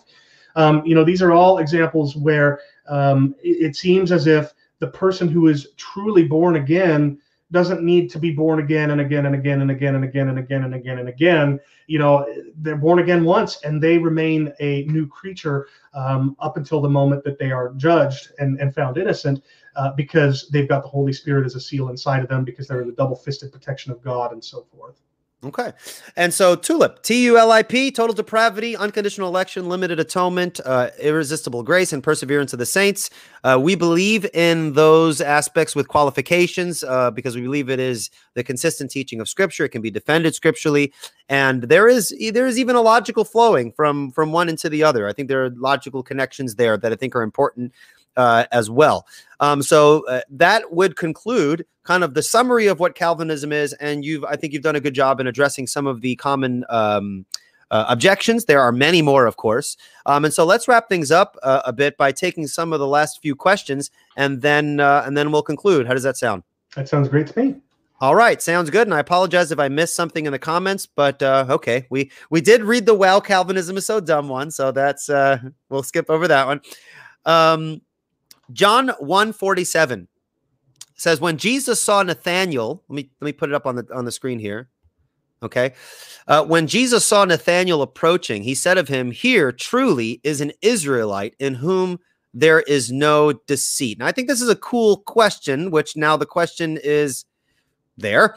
How should this verse be understood in light of total depravity? Good question. Um, so, first of all, it's interesting to me that Jesus appears to be alluding to Psalm 32 2. Uh, in the ESV, so in the ESV, John 147 says, Behold, an Israelite indeed in whom there is no deceit. And the almost identical language is used in Psalm 32 2. Blessed is the man against whom the Lord counts no iniquity and in whose spirit there is no deceit. Um, the language here of somebody in whose spirit there is no deceit is somebody who uh, against whom the Lord doesn't count his iniquity. Um, this is very similar to the language that Paul alludes to in Romans 4, I think it is, when he talks about um, Abraham and then he quotes uh, the Psalm 32. He, he quotes this psalm. He says, Blessed are those whose lawless deeds are forgiven and whose sins are covered. Blessed is the man against whom the Lord will not count his sin. So the picture here in Psalm 32 is not of somebody who lacks any sin. The picture here in Psalm 32 is somebody who is honest about his sin. And because this person is honest about his sin to God, God, uh, God doesn't hold it against them. He doesn't count it against them against him. He forgives it. All right. So number one, I would say that just because this Israelite doesn't have any deceit in him doesn't mean that he's not totally depraved. Doesn't mean that he is not sinful. It just means at most that he's honest about his sin. Hmm. Um, just like this person in Psalm 32. Hmm. Number two, in a very just purely you know rigid way of reading the text, just because even if we wanted to read it in the way that our our questioner here in YouTube chat is asking it, meaning there literally is no deceit whatsoever in this Israelite, it doesn't follow that there aren't other sins, right? Deceit deceitfulness is just one among many sins, and there's no reason to think that just because there's no deceit in this person, there's not other sins. Um, and finally, of course, there's the there's the the hyperbolic aspect of this, right? If you've um, there, I, I think you could speak about somebody who is less overtly sinful than another person, even radically less sinful, overtly sinful than another person, and you could say, "Man, this is such a good person," but you just mean relative to you know all these other terrible people. And so it could be that in whom there is no deceit here, Jesus is just saying, compared to all you know these other Israelites, this is this is a really good guy. So I think those three things, and there are plausibly other explanations as well. So, so basically, Jesus was saying to Nathanael, "Hey, he's a really good guy." kind of yeah, yeah. But again, even if even if somebody doesn't want to buy that, I think those the other argument I gave sure. nullifies the objection. All right, good. Um, I love these kind of uh, uh, What's up with John 644? What's going on there? You know, uh, why do Calvinists say it demonstrates Calvinist beliefs? Well, first, the person who asked the question has to clarify which Calvinist belief they're referring to. Um, but what might we think this person uh, might be referring to in, in John 6 44? Let me find it and read it. I'm sure you have your screen in front of you there as well, but I'll just uh, find it here. Verse 44 of John chapter 6 says the following No one can come to me unless the Father who sent me draws him, and I will raise him up on the last day. What makes you think, Chris, that that in any way, shape, or form supports the Calvinist understanding of total inability? Maybe that's what the person's asking. Well, I mean, to- the the total inability part of it seems to be pretty self evident, right? Um, udunatai, no one can come to me unless the Father who sent me draws him. So, number one, you've got a lack of ability for people to come to Christ unless something, uh, unless someone intervenes. So there you've got the T. Um, you've got the election part, or you've got the irresistible grace here as well, because um, the word draw here, helkuo, doesn't mean like a wooing. It doesn't mean like, oh, please come to me. Please, it'll be so nice to you. No, it's it's the language that's used to describe Peter pulling a net up out of the water with fish in it right? Or somebody drawing a sword from his from his sheath, uh, and and so on and so forth. The language is is one of active movement, not just a please, please come to me. So um, so that would be this, and and very often. Um, uh, non-Calvinists will say, yeah, but the same word is used when, in fact, uh, uh, James White is currently doing a review of um, who's the, the Scottish or British theologian. I don't know if you listen to the Dividing Line regularly. Um, okay, well, right, just recently he's been going through uh, a Scottish, a well-known and brilliant Scottish or, or English theologian who, who wrote a book called Determined to Believe or something like that. I don't know if you know what I'm talking about. Let me look it up. Um, uh, the sovereignty of God. This is uh, John Lennox. That's who I'm trying to think. Ah, yes. Right. I, why why didn't that pop up?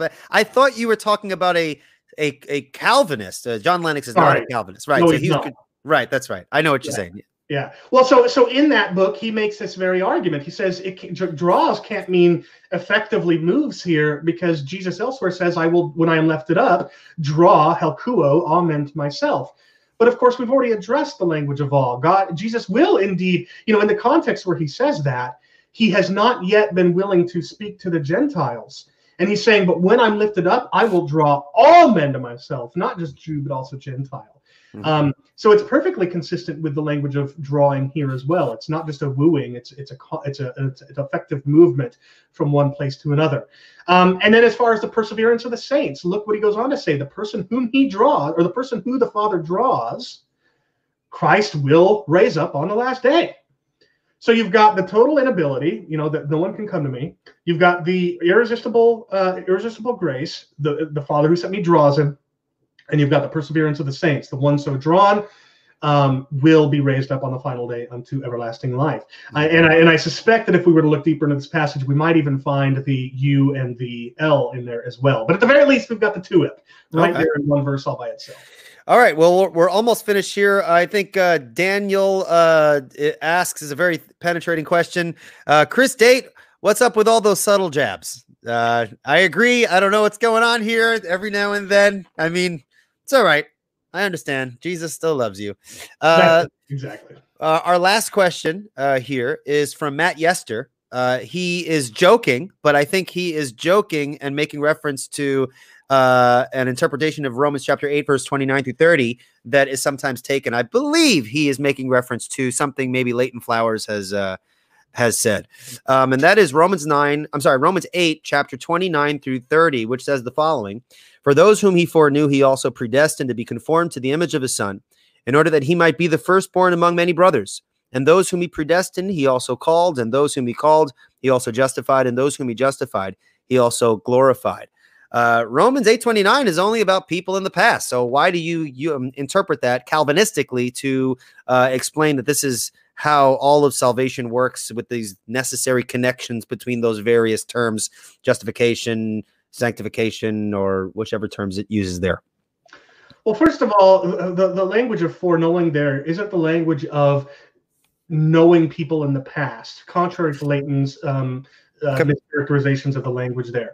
But nevertheless, the verbs are all in the past tense, right? For foreknew is aorist, predestined is aorist, uh, pre uh, called is aorist, and so forth. So, and these are all indicative verbs, meaning that these probably are not.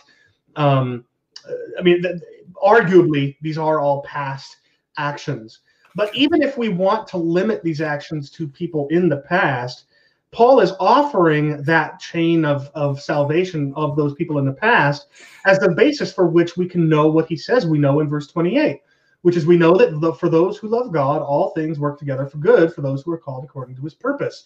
And, and in the context there, he's talking about, he says in verse 26, the Spirit helps us in our weakness. We do not know what to pray for as we ought, but the Spirit himself intercedes for us. He who searches hearts knows what is in the mind of the Spirit because the Spirit intercedes for the saints. That's present tense. So, so Paul is talking about the stuff that the Holy Spirit and God is doing for us now and, and what it is that we can be, the confidence that we can have now. And so, even if verses 29 and 30 are about people in the past, he's saying it's because of that that we can have this kind of confidence and comfort in our weakness and in our um, uh, uh, failures. And, and so I would say that the only way that that works is if that same chain of events that illustrates how God works all things together for good in those he loves or for those who love him the only way that that works as the foundation for that is if the fa- same things he says about the people he says about in verse 29 and 30 is also true of all the other saints. Mm.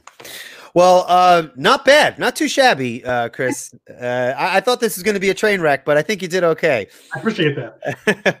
Uh, well, well, that will conclude our uh, answering objections and answering questions. Uh, if you guys are finding these interviews interesting, uh, and informative and useful to you, please um, don't hesitate to subscribe to the Revealed Apologetics YouTube channel and to also subscribe to the uh, the podcast on iTunes and other uh, formats as well. Um, and also stay tuned. I don't I don't just do interviews with folks like uh, Mr. Date here. Um, I do also do some teaching with a more central focus on apologetics and uh, presuppositional apologetics and argumentation and things like that. So if you find those things interesting and useful as well, please uh, um, please uh, subscribe. That'd be uh, greatly appreciated. Those of you who may uh, disagree with a lot or much of, of what Chris said, that's that's okay too. Um, iron sharpens iron, and um, I hope at least some of these things have challenged our thinking and caused us to go back to the Word of God, as that is our main authoritative source by which we are to measure uh, all truth. Thank you so much, Chris. Uh, before you go, uh, where uh, can other people find you? And perhaps you want to say something very briefly about uh, that debate book you um, you did um, on the topic of meticulous uh, divine sovereignty.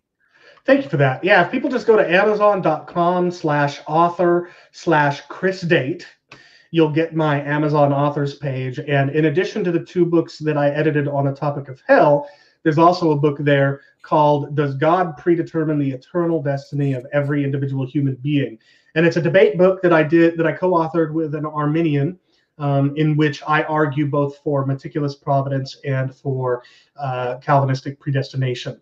So, um, and and I think it's uh, it's got a for its foreword was written by Dr. Michael Brown, who is not a Calvinist, um, and, but he and I are friends, and and um, well, I mean, we know each other. I consider him a bit but anyway, he, he, I'm sure he's got way too many people that he would count as friends to be able to include among them. Um, but it's but it's a good book, and and people like uh, Jonathan Pritchett, at, at uh, who is also not a Calvinist, um, at uh, Trinity College of the Bible and Theological Seminary, he has said good things about it, and so do many other both Calvinists and Arminians. So people can check that out. It's available on Kindle as well. Um, and uh, and actually, I think it's over. People can see the cover of it right here over my back. Um, so yeah, people can check that out. I've also, by the same publisher, got a debate book coming out very soon with Unitarian Dale Tuggy, in which I defend the deity of Jesus Christ, and Dale Tuggy argues against it. So if people just check back to this page periodically, they can find that as well. And I'd love for them to to pick up that book as well. And if people want to find me online, they can find a lot of the stuff I do with Rethinking Hell at rethinkinghell.com and at our YouTube channel, youtube.com slash rethinking hell. In fact, we have a weekly YouTube live stream at 6 p.m. Pacific on Mondays that people can check out. And finally, I'm very accessible on Facebook. Just go to facebook.com uh, slash Chris Date, and you'll see me, and you can befriend me there, and I'd be happy to chat um, about this or any other topic. Um, so yeah, there you go. All right. Well, thank you so much for that. And just a, another shout out. I, I know uh, throughout the course of this discussion, we've mentioned Leighton Flowers uh, a lot. If, if those of you who do not know who Leighton Flowers is, he can be found at Soteriology 101.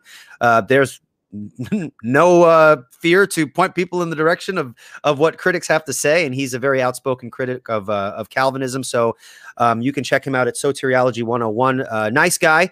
Um, I've had an interaction with him. That episode is on his uh, podcast as well as my podcast. And um, Chris Date has also engaged uh, Leighton Flowers in a very uh, fun and interesting and engaging discussion on Justin Brierley's Unbelievable show. So you can check that out over there as well. Well, thank you so much, Chris. Uh, I really much appreciate you being on, and, and hopefully uh, we can have you on at a future date to talk about something else, maybe. Um, uh, your views on hell, and we can kind of talk a little bit about that. I'm sure you would be interested in uh, in doing something like that. So thank you so much for your time, brother. It's been my absolute pleasure. Thank you so much for having me. And thank you so much for listening, everyone. Take care and God bless. Bye bye.